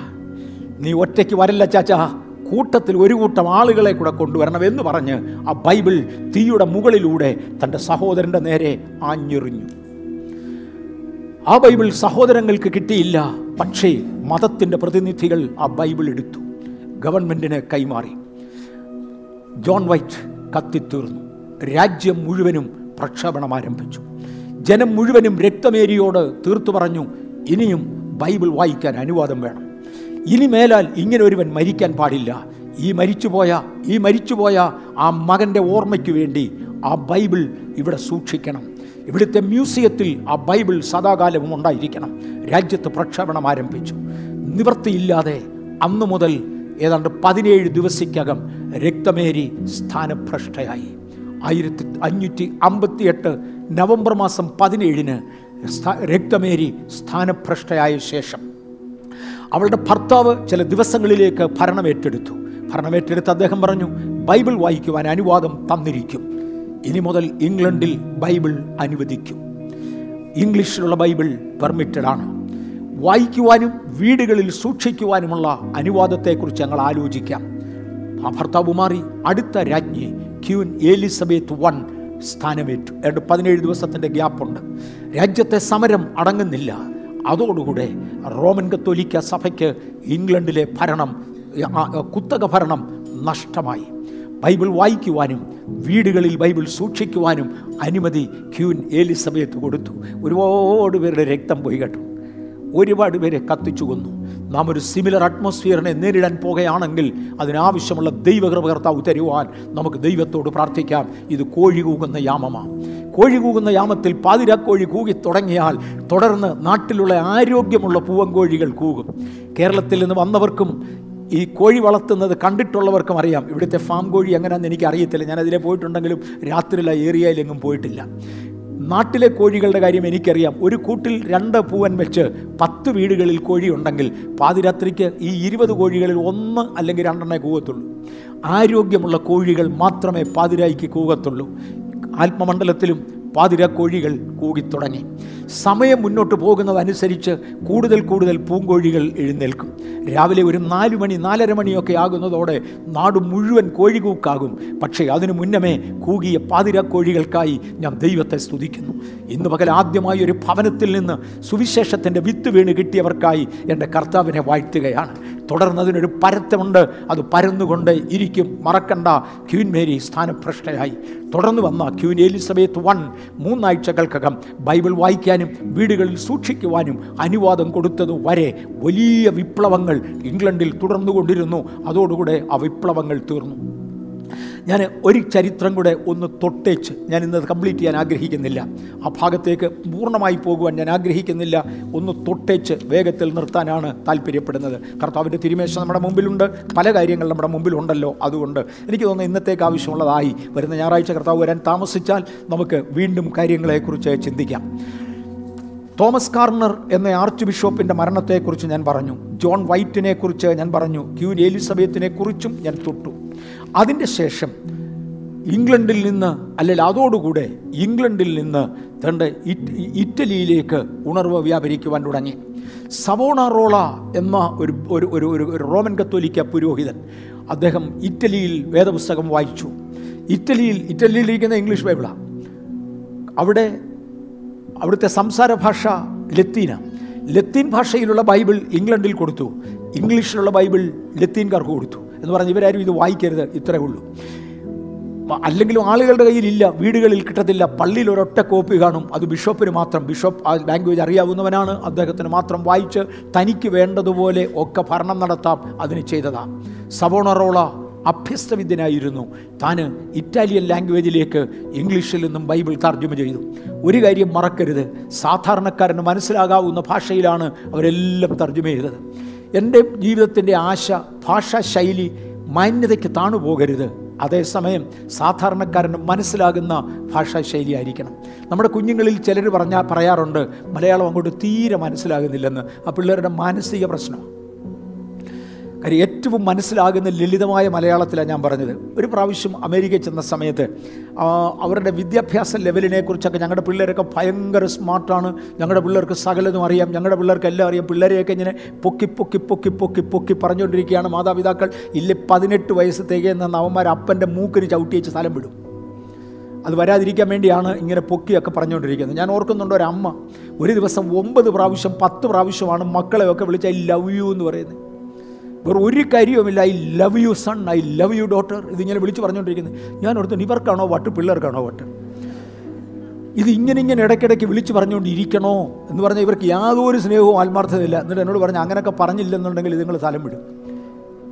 ഞാനും ചിന്നമ്മയും കൂടെ ഒരിക്കലേ ന്യൂ ഹാംഷെയറിൽ പോയി. ഞങ്ങളെ ന്യൂ ഹാംഷെയറിലേക്ക് ഡ്രൈവ് ചെയ്തുകൊണ്ട് പോകുന്നത് ഒരു പൈലറ്റാണ് അവിടെ കൊണ്ട് ഞാൻ നിർത്താം. അദ്ദേഹത്തിന് സുനിൽ പാസ്റ്റർക്കൊക്കെ നന്നായിട്ട് അറിയാം അദ്ദേഹത്തിന്റെ വീട്ടിൽ അദ്ദേഹത്തിന് സ്വന്തമായി ഒരു ഫ്ലൈയിങ് ക്ലബ്ബുണ്ട് മറ്റുള്ളവരെ പൈലറ്റിങ് പഠിപ്പിക്കുന്ന പണിയുണ്ട്. അദ്ദേഹം തന്നെ ഒരു പാസ്റ്ററാണ് സുനിലിനെ പാസ്റ്റർ പൈലറ്റ് ആക്കിയേക്കാമെന്നും പറഞ്ഞ് അങ്ങനെ കൊണ്ടുപോയതാണ്. ഇവിടുന്ന് അമ്മ വിളിച്ച് കയറിയേക്കരുത് ഫ്ലൈറ്റിലെന്നും പറഞ്ഞ് വിലയ്ക്കത് കൊണ്ടാണ് പറക്കാഞ്ഞത്. അല്ല നിശ്ചയമായിട്ടും അവൻ ചർച്ച കാണുകയില്ലായിരുന്നേനെ പറന്നുകൊണ്ടിരുന്നേനെ. രണ്ടായാലും അദ്ദേഹം ഞങ്ങളുടെ വീട്ടിൽ വന്ന് താമസിച്ചിട്ടുണ്ട്. തിരിച്ച് ചെല്ലുമ്പോൾ അവിടെ കാണണമെന്ന് പറഞ്ഞു. അങ്ങനെ ഞങ്ങൾ എവിടെയോ ഒരിടത്ത് പോയേച്ച് അദ്ദേഹം ഞങ്ങളെ കാറിൽ ഡ്രൈവ് ചെയ്ത് കൊണ്ടുപോയി. എന്നെ ഫ്ലൈ ചെയ്താണ് ആദ്യം കൊണ്ടുപോയി. അത് കഴിഞ്ഞ് കാറിൽ ഡ്രൈവ് ചെയ്ത് ഞങ്ങളെ രണ്ടുപേരെയും കൂടെ കൊണ്ടുപോകുക അങ്ങോട്ട് പോകുന്ന വഴിക്ക് ഒരു കടയിൽ കയറി എന്തോ ഒരു സാധനം വാങ്ങിക്കണം. എനിക്കൊന്ന് ആപ്പിളാണെന്ന് തോന്നുന്നു. കടയിൽ കയറി വാങ്ങിക്കണം. അതിനുവേണ്ടി കടയിലോട്ട് കയറുമ്പോൾ അദ്ദേഹത്തിന്റെ ഭാര്യ അവിടെ നിൽപ്പുണ്ട് അവർ നേരത്തെ വിളിച്ചു പറഞ്ഞതാണ് ഇന്ന കടയിൽ വെച്ച് കാണാം എന്ന് പറഞ്ഞ് അവർ വന്നതാണ് രണ്ടുപേരും കൂടെ കെട്ടിപ്പിടിച്ചൊരു ഉമ്മ കൊടുക്കുന്നതാണ് ആ പൊതുസ്ഥലത്ത് ആ കടയ്ക്കകത്ത് അത് യവൻ പാസ്റ്റർ കെട്ടിപ്പിടിച്ചൊരു ഉമ്മ കൊടുക്കുന്നത് കണ്ടു. ഞങ്ങളങ്ങ് വൃത്തികേടായല്ലോ എന്നൊരു തോന്നലുണ്ടായി. അപ്പം ഞാൻ എന്റെ ഭാര്യയോട് പറഞ്ഞു അതിനകത്തൊന്നും പേടിക്കാനില്ല. ആ ഉമ്മ കൊടുത്തില്ല. ആ വൈകിട്ട് അവൾ വീട്ടിലോട്ട് വരത്തില്ല. വല്ലുന്റെയും കൂടെ പോകും. കാര്യം ഇതിനൊന്നും തമ്മി തമ്മി വലിയ ബന്ധമൊന്നും ഉള്ളതല്ല. അതുകൊണ്ട് ഇങ്ങനെയൊക്കെ പറഞ്ഞുകൊണ്ടിരിക്കണം. ദൈവത്തിന്റെ മഹാകരുണയാൽ ഇന്ത്യൻ സാഹചര്യത്തിൽ പരസ്പര ബന്ധം കർത്താവ് നമുക്ക് തന്നതിനായി സ്തോത്രം. എല്ലാ വീടുകളും എന്നും വിസിറ്റ് ചെയ്തുകൊണ്ടിരുന്നില്ലെങ്കിൽ ഉപദേശിമാരെ ചെന്നില്ലെങ്കിൽ ആളുകൾ സ്ഥലം വിടും. പക്ഷേ ദൈവത്തിന്റെ കരുണയാൽ പരസ്പര ബന്ധം നമുക്ക് തന്ന ദൈവത്തെ നന്ദിയോടെ സ്തുതിക്കുന്നു. ആ ബന്ധം നാം തുടരുവാൻ മറക്കരുത്. ഞാൻ മുന്നോട്ട് വരട്ടെ. ലണ്ടൻ പട്ടണത്തിലേക്ക് ഉണർവ് വ്യാപരിച്ചു. സവോണറോള വിദ്യാ സമ്പന്നനായ ഒരു മനുഷ്യനായിരുന്നു. അദ്ദേഹം ബൈബിൾ എഴുതി ബൈബിൾ അവരുടെ ലോക്കൽ ലാംഗ്വേജിലേക്ക് തർജമ ചെയ്തു അവിടെയെല്ലാം പ്രചരിപ്പിക്കാൻ തുടങ്ങി. അദ്ദേഹത്തെ പിടികൂടി. തന്നെ കൊല്ലുവാൻ തീരുമാനിച്ച മെത്തേഡ് സബ് ഫ്ലോറൻസ് നഗരത്തിൽ ഇറ്റലിയിലെ ഫ്ലോറൻസ് നഗരത്തിൽ ഒരു വലിയ കൊടിമരമുണ്ട്. ആളുകളെ തൂക്കിയിട്ടാൽ പോലും ഇളകാത്ത വലിയൊരു കൊടിമരമുണ്ട്. ആ കൊടിമരത്തിന്റെ മേൽ തലകീഴായി കെട്ടിത്തൂക്കി താഴെ തീയിട്ട് പുകയടിച്ചു കൊല്ലാനായിരുന്നു. എരിഞ്ഞു മരിക്കുന്നതിനേക്കാൾ ഉപരിയായി പുകയടിച്ച് ശ്വാസം മുട്ടിയും ചൂടുകൊണ്ട് വെന്തും അദ്ദേഹം പോകേണ്ടതിന് എരിയുവാനല്ല. തീ ജ്വാല തന്നെ ഡയറക്റ്റ് മുട്ടാതെ കൊടിമരത്തിൽ തലകീഴായി കെട്ടിത്തൂക്കിയിട്ട് അടിയിൽ തീ കത്തിക്കുന്നതിന് മുന്നമേ കത്തിനാൾ അദ്ദേഹത്തോടൊരു ചോദ്യം ചോദിച്ചു. ഇങ്ങനുണ്ട്? സുഖമായല്ലോ? സന്തുഷ്ടനാണോ? അതോ കുറ്റമേറ്റു പറഞ്ഞ് അനുദവിച്ച് ഈ കൊടിമരത്തിൽ നിന്ന് രക്ഷപ്പെടുന്നോ? അദ്ദേഹത്തിന്റെ മറുപടി സാരമില്ല സർ. എന്റെ കർത്താവ് ഇതിനേക്കാൾ കൂടുതൽ വില എനിക്ക് വേണ്ടി മുടക്കിയതിനാൽ ഞാൻ ഇതുവഴി പോകട്ടെ. ഒരു സമാധാനത്തിന്റെ പദം പറഞ്ഞു പക്ഷേ ആ പദം എന്നെ മുമ്പേ പറഞ്ഞ പദങ്ങൾ പോലെ പ്രചോദിപ്പിക്കുന്നതല്ല. പറഞ്ഞത് സത്യമാണ്. എന്റെ കർത്താവ് എനിക്ക് വേണ്ടി വലിയത് സഹിച്ചു. അതൊക്കെ നല്ല പ്രസ്താവനയാണെങ്കിലും നമ്മുടെ പ്രസ്താവനകൾ ഓരോന്നും അടുത്തൊരു തലമുറയ്ക്ക് ജീവൻ പകരുവാൻ നമ്മുടെ ഉള്ളിലൂടെ വ്യാപരിക്കുവാൻ അവരിലേക്ക് വ്യാപരിപ്പാൻ കൊള്ളാവുന്ന യോഗ്യമായ പദങ്ങൾ ഉച്ചരിപ്പാൻ സ്വർഗത്തിലെ ദൈവം കൃപ തരട്ടെ. മഹാന്മാരായ പലരുടെയും അന്ത്യവാചകങ്ങൾ റെക്കോർഡ് ചെയ്യുന്നത് ലോകത്തിന്റെ പതിവാണ്. അത് പരസ്യപ്പെടുത്തുന്നത് ലോകത്തിന്റെ പതിവാണ് ഞാൻ കേട്ടിട്ടുള്ളത്. കാറൽ മാർക്സിന്റെ അന്ത്യവാചകങ്ങൾ രേഖപ്പെടുത്താൻ വേണ്ടി കമ്മ്യൂണിസത്തിന്റെ പ്രധാനപ്പെട്ട ആളാണല്ലോ. ദൈവമില്ല എന്ന് പഠിപ്പിച്ച പ്രധാനപ്പെട്ട ആളുകളിൽ ഒരാളാണല്ലോ കാറൽ മാർക്സ്. അദ്ദേഹത്തിന്റെ അന്ത്യവാചകങ്ങൾ റെക്കോർഡ് ചെയ്യാൻ വേണ്ടി തന്റെ അടുക്കൽ തന്റെ പേഴ്സണൽ സെക്രട്ടറി കയറി ചെന്ന ഒരു ചരിത്രമുണ്ട്. തന്റെ പേഴ്സണൽ സെക്രട്ടറി കയറി ചെന്ന് പ്രഭു അങ്ങയുടെ അന്ത്യവാചകങ്ങൾ എന്താണ്? ഞാനത് റെക്കോർഡ് ചെയ്യാൻ വന്നതാണ് എന്ന് പറഞ്ഞു. നല്ല പച്ച തെറി നാലെണ്ണം അങ്ങ് വിളിച്ചു. അന്ത്യവാചകമോ? ഇവിടെ നരകത്തെ പിശാദിനെ നേരിട്ട് കണ്ടുകൊണ്ട് നിത്യനാശത്തിലേക്ക് പോകുന്ന മനുഷ്യന്റെ അടുക്കൽ ചെന്ന് അന്ത്യവാചകങ്ങൾ ചോദിച്ചാൽ അയക്ക് ഇഷ്ടപ്പെടാറില്ല. നല്ല പച്ചത്തെറി വിളിച്ചേച്ചു പറഞ്ഞു. അന്ത്യവാചകങ്ങൾ ആയുസ്സിൽ ഒരിക്കലും സംസാരിക്കാത്തവനോട് ചോദ്യര് ഞാൻ സംസാരിച്ചവനാണ് പക്ഷേ എന്തേക്കുമായി നിർത്തി. മിണ്ടടങ്ങി അയാൾ നാശത്തിലേക്ക് പോകുമ്പോൾ എന്റെ യേശുവിന്റെ അന്ത്യവാചകങ്ങൾ നിവർത്തിയായി അതൊരു ജയധ്വനിയ ഒരു ജയഭേരിയ. നിങ്ങളുടെ അന്ത്യവാചകം എങ്ങനെയായിരിക്കും? എന്റെ അന്ത്യവാചകം എന്തായിരിക്കും? കർത്താവ് യോഗ്യമായി ജീവിക്കുവാൻ എനിക്ക് കൃപ തരണമേ. ഞാൻ പറഞ്ഞല്ലോ ഞാൻ കംപ്ലീറ്റ്ലി പ്രിപ്പയർഡ് അല്ല. സവോണറോളയെക്കുറിച്ച് ഞാൻ പഠിച്ചുകൊണ്ടിരിക്കുന്നതേ ഉള്ളൂ. സവോണറോളയുടെ ചരിത്രത്തിൽ തന്റെ അന്ത്യവാചകങ്ങൾ എനിക്ക് തോന്നുന്നത് നൂറ് ശതമാനം ഗൗരവമേറിയ ആശയം തരുമെങ്കിലും നമ്മളെ മുന്നോട്ട് ചൊടിപ്പിക്കുന്നതല്ല. മുമ്പിലത്തെ വാചകങ്ങൾ ചൊടിപ്പിക്കുന്നതായിരുന്നു അല്ലേ ഹേ നാമധേയ മതമേ ഞാൻ ക്രിസ്തുവിന് വേണ്ടി കൂകുന്ന പൂങ്കോഴിയാണ്. ഒരു ചിക്കൻ പൊരിക്കുന്നത് പോലെ നിങ്ങൾക്കെന്നെ പൊരിച്ചു കൊല്ലാം പക്ഷേ ഈ കാലങ്ങൾക്കപ്പുറത്ത് ലണ്ടൻ പട്ടണത്തിന്റെ മുകളിലൂടെ നവീകരണത്തിന്റെ വൻകഴുകൻ ഇരുചിറകുകളും അടിച്ചുയർന്നു പറക്കും. അതിന്റെ തൂവലുകളിൽ ഒന്ന് പറിക്കുവാൻ നിങ്ങളെക്കൊണ്ട് കഴിയുകയില്ല. എന്നെക്കൂടെ കൂടെ പ്രചോദനം തന്ന് ഉത്തേജിപ്പിക്കുന്ന വാക്ക. റിറ്റ്ലിയും ലാറ്റിമോറും നമുക്ക് വട്ടം കത്തിച്ചിരിക്കുന്ന തീയ് മണിക്കൂറുകൾ കൊണ്ട് കെടും. ഒരു ചരിത്രത്തിൽ അല്പം വിശദമായി പറയുന്നു ഇന്ന് തന്നെ കെടുമെന്നും രണ്ട് മണിക്കൂറുകൾക്കകം കെടുമെന്നും. അവർ രണ്ടും മൂന്നും വാചകങ്ങളൊന്നും ആയിരിക്കുകയല്ലേ പറഞ്ഞത്. അന്ത്യവാചകങ്ങൾ ജനം കേൾക്കെ. ഒരു പാരഗ്രാഫ് അങ്ങ് പറഞ്ഞു കാണും. ഞാൻ വിക്കിപീഡിയയിൽ നിന്നാണ് കോപ്പി ചെയ്തിരിക്കുന്നത്. വേറെ എങ്ങോട്ടും പോകാതെ. വിക്കിപീഡിയയ്ക്കകത്ത് എഴുതിയിരുന്ന വാചകങ്ങൾ അതുപോലെ മലയാളത്തിൽ ഞാൻ കട്ട് ചെയ്ത് വേസ്റ്റ് ചെയ്താണ് നിങ്ങൾ കണ്ടത്. ആ ലെറ്ററിങ്ങിന്റെ സ്റ്റൈൽ കണ്ടാൽ അറിയായിരിക്കും. മലയാള വിക്കിപീഡിയയിൽ നിന്ന് കട്ട് ചെയ്ത് എടുത്തിരിക്കുന്നതാണ് ഓൾ റൈറ്റ് അവർ പാലഗ്രാഫുകൾ സംസാരിച്ചിട്ടുണ്ടാവും. അതിലെ പ്രധാന ഭാഗങ്ങളാണ് നമ്മൾ എടുക്കുന്നത്. രണ്ട് മണിക്കൂർ കൊണ്ട് ഈ തീ കെടും. പക്ഷെ നീ ഞാനും കത്തിച്ച തീ എന്ന് പകൽ തീ കത്തിച്ചവർക്കായി സ്തോത്രം. ഇതുവരെ ഒന്നും നടക്കാത്തവർക്ക് കത്തിക്കുവാനൊന്ന് ഏൽപ്പിക്കപ്പെടാം. മാർട്ടിൻ ലൂതറാണ് ഏറ്റവും വലിയ നവീകരണ കർത്താവ് എന്നറിയപ്പെടുന്നത്. വരുന്ന ആഴ്ചയിൽ കർത്താവ് അനുവദിച്ചാൽ അദ്ദേഹത്തെക്കുറിച്ച് സംസാരിക്കാം. എന്നാൽ എന്തോ പരിശുദ്ധാത്മാവിന്റെ ഹൃദയത്തിൽ ഈ സമയത്തൊരു പ്രേരണ തരുന്നതിനാൽ അഞ്ച് മിനിറ്റ് അദ്ദേഹത്തിന്റെ പ്രധാന ഉപദേശങ്ങളിലേക്ക് പോകുവാൻ താല്പര്യപ്പെടുന്നു റോമിലുള്ള പോപ്പി പത്രോസിന്റെ പള്ളി എന്നറിയപ്പെടുന്ന മെയിൻ കദ്ദിനാളിന്റെ പടികളിലൂടെ മുട്ടിൽ വലിഞ്ഞ് കയറുകയും അതിന്റെ പടികൾ നാക്കുകൊണ്ട് നക്കിത്തുടച്ച് പുണ്യം കിട്ടുവാൻ ശ്രമിക്കുകയും മറ്റും മറ്റും ചെയ്തിരുന്ന ആ കാലഘട്ടത്തിൽ ഈ മനുഷ്യനെ ദൈവം എഴുന്നേൽപ്പിച്ചു. തൊണ്ണൂറ്റിയഞ്ച് ഉപദേശ വിഷയങ്ങൾ അടങ്ങുന്ന ദ നയന്റി ഫൈവ് തീസിസ് എന്നാണ് അതിനെ വിളിക്കുന്നത്. തൊണ്ണൂറ്റിയഞ്ച് ഉപദേശ വിഷയങ്ങൾ കാണിക്കുന്ന ചോദ്യങ്ങൾ എഴുതുകയും തന്റെ പള്ളിയുടെ കിഴക്ക് വശത്തുള്ളതായ ജനലിൽ അതുകൊണ്ട് തറയ്ക്കുകയും ചെയ്തു. അത് തറയ്ക്കുന്ന സമയത്ത് ഒരു സംഭവം ഉണ്ടായി ഇംഗ്ലണ്ടിലെ ചക്രവർത്തി ആ രാത്രിയിൽ അതിന്റെ തലേ രാത്രിയിൽ ഒരു സ്വപ്നം കണ്ടു. അദ്ദേഹം കണ്ട സ്വപ്നം ഇതാണ് ഒരു സിംഹം തണ്ട് ഉറങ്ങിക്കിടക്കുന്നു. മറുഭാഗത്ത് ഒരാളിരുന്ന് എന്തോ എഴുതുവാൻ ശ്രമിക്കുകയാണ് അദ്ദേഹത്തിന്റെ പേനായുടെ പുറകിലത്തെ തുമ്പ് പേനായ്ക്ക് ഒരു മുൻപിലത്തെ തുമ്പ് ഒരു പുറകിലത്തെ തുമ്പും ഉണ്ട്. അദ്ദേഹത്തിന്റെ പേനായുടെ പുറകിലത്തെ തുമ്പ് വളർന്ന് നീണ്ട് നീണ്ട് നീണ്ട് നീണ്ട് നീണ്ട് നീണ്ട് നീണ്ട് നീണ്ട് അങ്ങ് ദൂരെ കിടന്ന് ഉറങ്ങുന്ന സിംഹത്തിന്റെ അടുക്കൽ വരെ എത്തുകയും സിംഹത്തിന്റെ മുഖത്ത് ആ പേന തോണ്ടുകയും ചെയ്തു. സിംഹം എഴുന്നേറ്റ് ഒരൊറ്റ ഗർജനം ഗർജിച്ചു ദേശം മുഴുവനും നടുങ്ങി.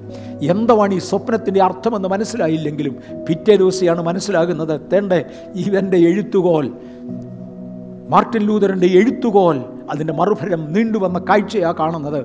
ഉറങ്ങിക്കിടന്ന യഹൂദ ഗോത്രത്തിന്റെ സിംഹത്തെ തോണ്ടി ഉണർത്തി ദേശം മുഴുവനും ഉണർവ് വ്യാപരിച്ചു. എന്തായിരുന്നു അദ്ദേഹത്തിന്റെ പ്രധാന ടീച്ചിങ് ക്രിസ്തുവിന്റെ രക്തത്താൽ പാപമോചനം. യേശു ക്രിസ്തുവിന്റെ നാമത്തിൽ രക്ഷ. യേശു ഏകരക്ഷകനാണ് അദ്ദേഹത്തിന് കൂടുതൽ അറിയത്തില്ലായിരുന്നു. അവിടം വരെ വന്നു. പക്ഷേ പഠിച്ചു പഠിച്ചു ഇങ്ങോട്ട് വരുമ്പോൾ ഇന്നത്തെ പെന്തക്കോസ് മണ്ഡലത്തിൽ നമ്മൾ ഉച്ചരിക്കുന്ന മിക്ക ഉപദേശങ്ങളുടെയും ആഴത്തിലുള്ള വിത്ത് അവിടെ തന്നെ ഉണ്ടായിരുന്നു. നമ്മൾ ഇന്നതിനെ അല്പം കൂടെ എക്സ്പാൻഡ് ചെയ്യുവാൻ കർത്താവ് നമുക്ക് കൃപ തന്നു. ഓരോ നൂറ്റാണ്ട് കഴിയുമ്പോഴും അല്പാൽപ്പം കൂടെ എക്സ്പാൻഡ് ചെയ്യാൻ കഴിഞ്ഞു. മറക്കരുത്. പ്രഭാതയാമത്തിന്റെ പ്രത്യേകത. നാം ഇന്ന് പ്രഭാതയാമത്തിലാണ് കോഴി കൂകുന്ന യാമം കഴിഞ്ഞു. പ്രഭാതയാമത്തിലെത്തിയാൽ ഒരു വശത്ത് കോഴികൾ കൂട്ടം കൂകിക്കൊണ്ടിരിക്കും. അത് കുറയത്തില്ല. ഇന്ന് രക്ഷയുടെ സുവിശേഷം വിളിച്ചു പറയുന്ന ലക്ഷോപിലക്ഷങ്ങൾ ഭൂമിയിലുണ്ട്. അന്ന് ഒരു തോമസ് കാൻഡറെ നിങ്ങൾ കണ്ടു കാണും. അന്ന് ഒരു ജോൺ വൈക്ലിഫിനെ നിങ്ങൾ കണ്ടു കാണും. ഒരു തലമുറയിൽ ഒന്നോ രണ്ടോ പേരായിരുന്നെങ്കിൽ ഇന്ന് കോകുന്ന കൂകുന്ന കോകിലങ്ങൾ രാജ്യം മുഴുവനുണ്ട് നമ്മുടെ അകത്ത് ധാരാളമുണ്ട്. അതോടുകൂടെ പ്രഭാത നക്ഷത്രങ്ങൾ ഉദിച്ചു തുടങ്ങും. ഒന്നൊന്നായി പ്രഭാത നക്ഷത്രങ്ങൾ ഉദിക്കുകയാണ് പ്രഭാതയാമത്തിന്റെ പ്രത്യേകത. ഓരോരോ ഉപദേശങ്ങൾ അതിന്റെ ഗൗരവത്തിൽ വെളിച്ചം പരത്തിക്കൊണ്ട് രംഗത്ത് വരികയാണ് ഇന്നലെ ഇല്ലഞ്ഞത് ഇന്ന് വരികയാണ് ഞാൻ ദുരുപദേശത്തെക്കുറിച്ചല്ല പറഞ്ഞത് തിരുവചനത്തിൽ തെളിയിക്കപ്പെട്ടതും തിരുവചനത്തിൽ സ്ഥാപിക്കപ്പെട്ടതും നാം വിശ്വസിക്കേണ്ടതുമായ പുതിയ പുതിയ യാഥാർത്ഥ്യങ്ങൾ. കേരളത്തിൽ ഉണർവിന്റെ വരവിനെക്കുറിച്ച് ഒരു കർത്താവിന്റെ ദാസൻ എന്നോട് പറഞ്ഞ ഒരു വാചകം തൊട്ടിച്ച് മാറുകയാണ്. കേരളത്തിൽ ഉണർവ് തുടങ്ങുമ്പോൾ ആദ്യമായി മാനസാന്തരം എന്ന ആശയം വന്നു. മാനസാന്തരത്തിൽ വന്ന ശേഷം വിശുദ്ധ ജീവിതം എന്ന ആശയത്തിൽ വന്നു. ലോകത്തിലും ഇത് തന്നെയായിരുന്നു ഓർഡർ വിശുദ്ധ ജീവിതത്തിൽ എത്തിയതിനെ തുടർന്ന് വേർപാട് എന്ന ആശയം രംഗത്ത് വന്നു. വേർപാട് എന്ന ആശയം മുറോവിയൻ മതങ്ങളാണ് വേർപാട് ഏറ്റവും കൂടുതലായി കൊണ്ടുവന്നത് ലോകത്തിൽ. കേരളത്തിലും അത് തന്നെ വന്നു. വേർപാട് വന്നതിന് ശേഷമാണ് സ്നാനത്തെക്കുറിച്ച് മനുഷ്യൻ അറിയുന്നത്. സ്നാനം വേർപാടിനോട് ചേർന്ന് വന്നു. അതിനെ തുടർന്നാണ് പരിശുദ്ധാത്മാഭിഷേകവും ബന്ധക്കോസ്റ്റും രംഗപ്രവേശനം ചെയ്തത്. അതിനകത്ത് ഉണർവുകാരെ ദൈവം ഈ ദിവസങ്ങളിൽ ഉണർത്തിക്കൊണ്ടിരിക്കുന്നതിനായി സ്തോത്രം. എന്താണ് ഇത് വിളിച്ചു കാണിക്കുന്നത്? പ്രഭാത നക്ഷത്രം ഉതുങ്ങൾ ഉദിച്ചുകൊണ്ടിരിക്കുക ഇതിനപ്പുറത്ത് നീതി സൂര്യൻ തന്റെ ചിറകിന്റെ കീഴിൽ രോഗോപശാന്തിയോടുകൂടെ ഉദിക്കും. ഒരു കർത്താവിന്റെ ദാസൻ ഒരിക്കൽ ഒരു പാട്ട് ഇങ്ങനെ എഴുതി നീതി സൂര്യൻ വരുമ്പോൾ തൻ പ്രഭയിൻ കാന്തിയാൽ എന്റെ ഇരുൾ നിറം മാറിടുമെന്ന് രാജരാജ പ്രതിമയെ ധരിപ്പിച്ചിട്ട് എന്നെ തന്നോടുകൂടെ ഇരുത്തുന്ന രാജാവ് വേഗം വരും. ഇന്നതിനകത്തിരിക്കുന്ന ദൈവ പൈതലെ യേശുവിന്റെ സമയമായി. നമ്മൾ പ്രഭാതയാമത്തിലേക്ക് കയറും. ഞാൻ ഒരാഴ്ച കൂടെ കോഴി കൂകുന്ന യാമം തുടർന്നെന്ന് വരും. ചില കാര്യങ്ങളൂടെ പറഞ്ഞ ശേഷം പ്രഭാതയാമത്തിലേക്ക് കയറും. തുടർന്ന് നമ്മൾ കാണും. തുടർന്ന് കർത്താവിന്റെ തിരുമേശ ഉള്ളതുകൊണ്ട് ഞാൻ അങ്ങോട്ട് തിരിയട്ടെ അതിനു മുന്നമേ ഒരു ചോദ്യം എനിക്ക് ചോദിക്കാനുണ്ട്. ഇതുവരെയും യേശുവിനെ തങ്ങളുടെ രക്ഷിതാവായി അംഗീകരിക്കാൻ കഴിഞ്ഞിട്ടില്ലാത്തവർ ആത്മജീവിതത്തിൽ ആത്മീയവന്റെ പോക്കിൽ എനിക്കൊന്നും ചെയ്യാനില്ല എനിക്കൊന്നും പറയാനില്ല എന്നുള്ളവർ ഇന്നു പകൽ ദൈവവുമായി അടുത്ത് ജീവിക്കുവാൻ ഒരു തീരുമാനമെടുക്കാൻ തയ്യാറാകുമെങ്കിൽ നിങ്ങളുടെ അവസരം നഷ്ടമാകാതിരിപ്പാൻ അത് നിങ്ങൾക്ക് തരുവാൻ ഞാൻ ആഗ്രഹിക്കുന്നു. ന്യൂഡൽഹിയിൽ തോമസ് ജോയ് തോമസ് എന്ന ഒരു സഹോദരനും ഞങ്ങൾ ഒരുമിച്ച് ആയിരുന്ന ഒരു ദിവസം. രണ്ട് മൂന്ന് പുതിയ സഹോദരി സഹോദരന്മാർ അല്ല രണ്ട് മൂന്ന് പുതിയ വ്യക്തികൾ ഞങ്ങളുടെ റൂമിൽ വന്ന് ഞങ്ങളോട് സംസാരിച്ചു. ഞാൻ താമസിച്ച റൂമിൽ ഒരിക്കലും പേര് അങ്ങനെ തന്നെയല്ലായിരുന്നു. ജോയ് തോമസ് അത് തന്നെ അത് തന്നെ പേര്.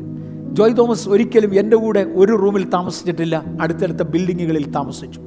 പക്ഷെ ഒരു പ്രാർത്ഥനാ സ്ഥലത്ത് രണ്ട് മൂന്ന് പുതിയ ആളുകൾ വന്നു ഞങ്ങൾ രണ്ടുപേരും അവിടെ ഉണ്ട്. ആ പുതിയ ആളുകൾ ഇറങ്ങിപ്പോകുമ്പോൾ അദ്ദേഹം എന്നോടൊരു ചോദ്യം ചോദിച്ചു ബ്രദർ അവരോട് യേശുവിനെക്കുറിച്ച് സംസാരിച്ചോ? ഞാൻ പറഞ്ഞു യേശുവിനെക്കുറിച്ച് അവരോട് എങ്ങനെ പറയുന്ന കാര്യം? അവർ മീറ്റിങ്ങിന് വന്നവരല്ലേ? അവർ രക്ഷിക്കപ്പെട്ടവരായിരിക്കണമല്ലോ. You know never take a risk never take a risk നമുക്ക് അറിഞ്ഞുകൂടാ.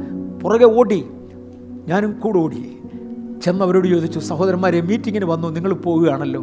നിങ്ങൾ എന്ന യേശുവിനെ രക്ഷകനായി അംഗീകരിച്ച്. തലയുടെ പുറകുവശം ചൊറിഞ്ഞുകൊണ്ട് പറഞ്ഞു അങ്ങനെ ഒരു അനുഭവമില്ല. ജോയ് ജോസ് പറഞ്ഞു ഒന്ന് തിരിച്ചു പോവാം എനിക്ക് നിങ്ങളോട് ഒരു പത്ത് മിനിറ്റ് വർത്താനം പറയാനുണ്ട്. ആ പത്ത് പതിനഞ്ച് മിനിറ്റിനകം രണ്ട് മൂന്ന് പേർ കർത്താവിന് വേണ്ടി പ്രതിഷ്ഠിച്ചു പോകുന്നത് ഞാൻ കണ്ടു. നിത്യത നഷ്ടമാക്കാതെ ദൈവം നമുക്ക് തന്ന ഒരാത്മാവിനെ നഷ്ടമാക്കാതെ ദൈവസന്നിധിയിൽ ഏൽപ്പിക്കപ്പെടുവാൻ ഇന്ന് വരെ അവസരം ലഭിക്കാത്തവരിവിടെ ഉണ്ടെങ്കിൽ ബഥേൽ നിങ്ങൾക്കൊരവസരം തരികയാണ്. എല്ലാ കണ്ണുകളും ഒന്ന് അടയ്ക്കാം ഞങ്ങളുടെ കർത്താവും ഞങ്ങളുടെ ദൈവവുമേ ഇന്ന് പകൽ ഈ സഭയും സഭാന്തരീക്ഷത്തെയും അവിടുത്തെ കരങ്ങളിലേക്ക് തരികയാണ്. ഇന്നുവരെ യേശുവിനെ രക്ഷിതാവായി അംഗീകരിക്കാത്ത ആരെങ്കിലും ഇവിടെ ഉണ്ടെങ്കിൽ ഈ അന്തരീക്ഷം മാറട്ടെ. ഇതിനകത്തൊരാത്മാവിന്റെ സാന്നിധ്യം നിറയട്ടെ. മനസാന്തരത്തിന്റെ ഒരാത്മശക്തി ഇതിനകത്ത് വ്യാപരിക്കട്ടെ.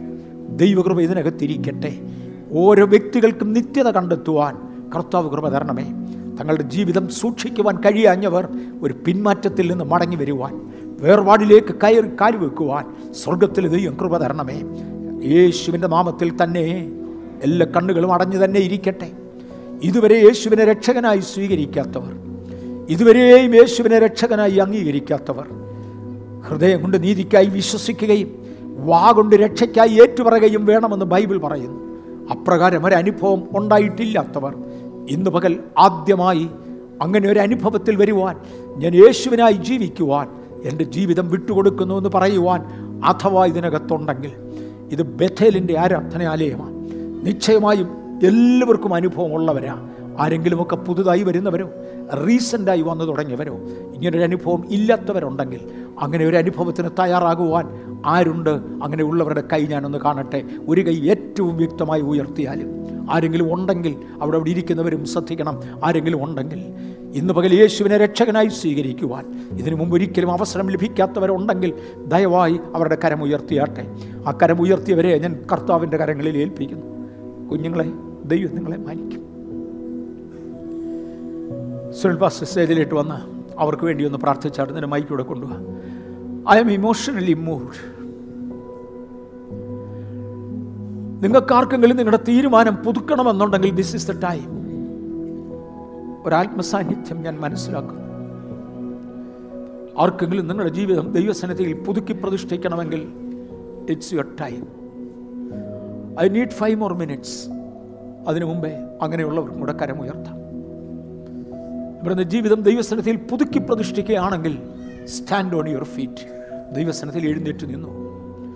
ഇന്ന് പകൽ ആദ്യമായി പ്രതിഷ്ഠിക്കുവാൻ താല്പര്യപ്പെടുന്നവരുണ്ടെങ്കിൽ അവർക്കും എഴുന്നേറ്റ് നിൽക്കാൻ താല്പര്യമെങ്കിൽ എഴുന്നേറ്റ് നിൽക്കാം. ഇന്നത്തെ പ്രാർത്ഥന പ്രയോജനപ്പെടട്ടെ. പിശാജൊന്ന് കാണട്ടെ. നിങ്ങൾ അവന്റെ പിടിയിൽ നിന്ന് മാറിയെന്ന്. ദൂതന്മാരും അത് കാണട്ടെ. നിങ്ങളുടെ പേര് ജീവന്റെ പുസ്തകത്തിൽ തുടരുവാൻ പ്രാർത്ഥിച്ചു. എഴുന്നേൽക്കാൻ ആഗ്രഹിക്കുന്നവർ എഴുന്നേറ്റവും ദൈവം നിങ്ങളെ അനുഗ്രഹിക്കും. പ്രാർത്ഥിക്കാം. ഇതിന്റെ അകത്തും ഓൺലൈനിൽ കൂടെയും ഹാർവെസ്റ്റ് ടെലിവിഷനിൽ കൂടെയും എവിടെയെങ്കിലും പ്രതികരിക്കുന്നവർ ഉൾപ്പെടെ ഫാമിലീസായി വ്യക്തികളായി ഇന്ന് ദൈവസന്നിധിയിൽ സമർപ്പിക്കുവാൻ എഴുന്നേറ്റ് നിന്ന് എല്ലാവരെയും can we all commit to the hands of the Lord കരങ്ങളിലേക്ക് ഏൽപ്പിക്കാം. ദയവായി സഭയിൽ ഉള്ള ദൈവദാസന്മാർ എല്ലാവരും കരങ്ങൾ ഉയർത്തണം. കഥാവെ ഞങ്ങൾ കരങ്ങൾ ഉയർത്തി ഒരു മനസ്സോടെ ഇന്ന് ദൈവസന്നിധിയിൽ പ്രതിഷ്ഠിക്കുവാൻ യേശുവിന് വേണ്ടി ജീവിക്കുവാൻ യേശുവിനെ ഹൃദയത്തിൽ രക്ഷിതാവായി കർത്താവായി അംഗീകരിക്കുവാൻ കാൽവറി ക്രൂശിൽ ഞങ്ങൾക്കായി ഒടുവിലത്തെ തുള്ളി രക്തവും ഞങ്ങൾക്ക് വേണ്ടി ചൊരിഞ്ഞ്. ഹാലലുയ ഞങ്ങൾക്ക് പകരമായി ദൈവകോപത്തിന്റെ അഗ്നിയിൽ വെന്തൊടുങ്ങി. ആ ശരീരം ഞങ്ങൾക്കായി തകർക്കപ്പെട്ട് ഞങ്ങൾക്ക് വേണ്ടി ജീവൻ മറുവലയായി തന്ന് ഞങ്ങൾക്ക് നിത്യജീവൻ നൽകുവാൻ ഞങ്ങളുടെ ശാപത്തിൽ നിന്നും ഞങ്ങളുടെ പാപത്തിൽ നിന്നും ഞങ്ങളുടെ രോഗത്തിൽ നിന്നും ഞങ്ങളെ വിടുവിക്കുവാൻ അങ്ങയുടെ നാമത്തിൽ വിശ്വസിക്കുകയും യേശുവെ എന്റെ ഹൃദയത്തിൽ വരണമേ എന്ന് നാവ് ചലിപ്പിച്ച് ശബ്ദമുയർത്തി വാക്കുകൾ ഏറ്റുപറഞ്ഞ് യേശുവിനെ ഹൃദയത്തിൽ സ്വീകരിക്കുകയും അതിന് പരസ്യമായി കർത്താവെ അതിനുവേണ്ടി പ്രതികരിക്കുകയും ചെയ്ത ഓരോ വ്യക്തികളെയും ഞങ്ങൾ കരങ്ങൾ ഉയർത്തി യേശുവിന്റെ നാമത്തിൽ അനുഗ്രഹിക്കുന്നു.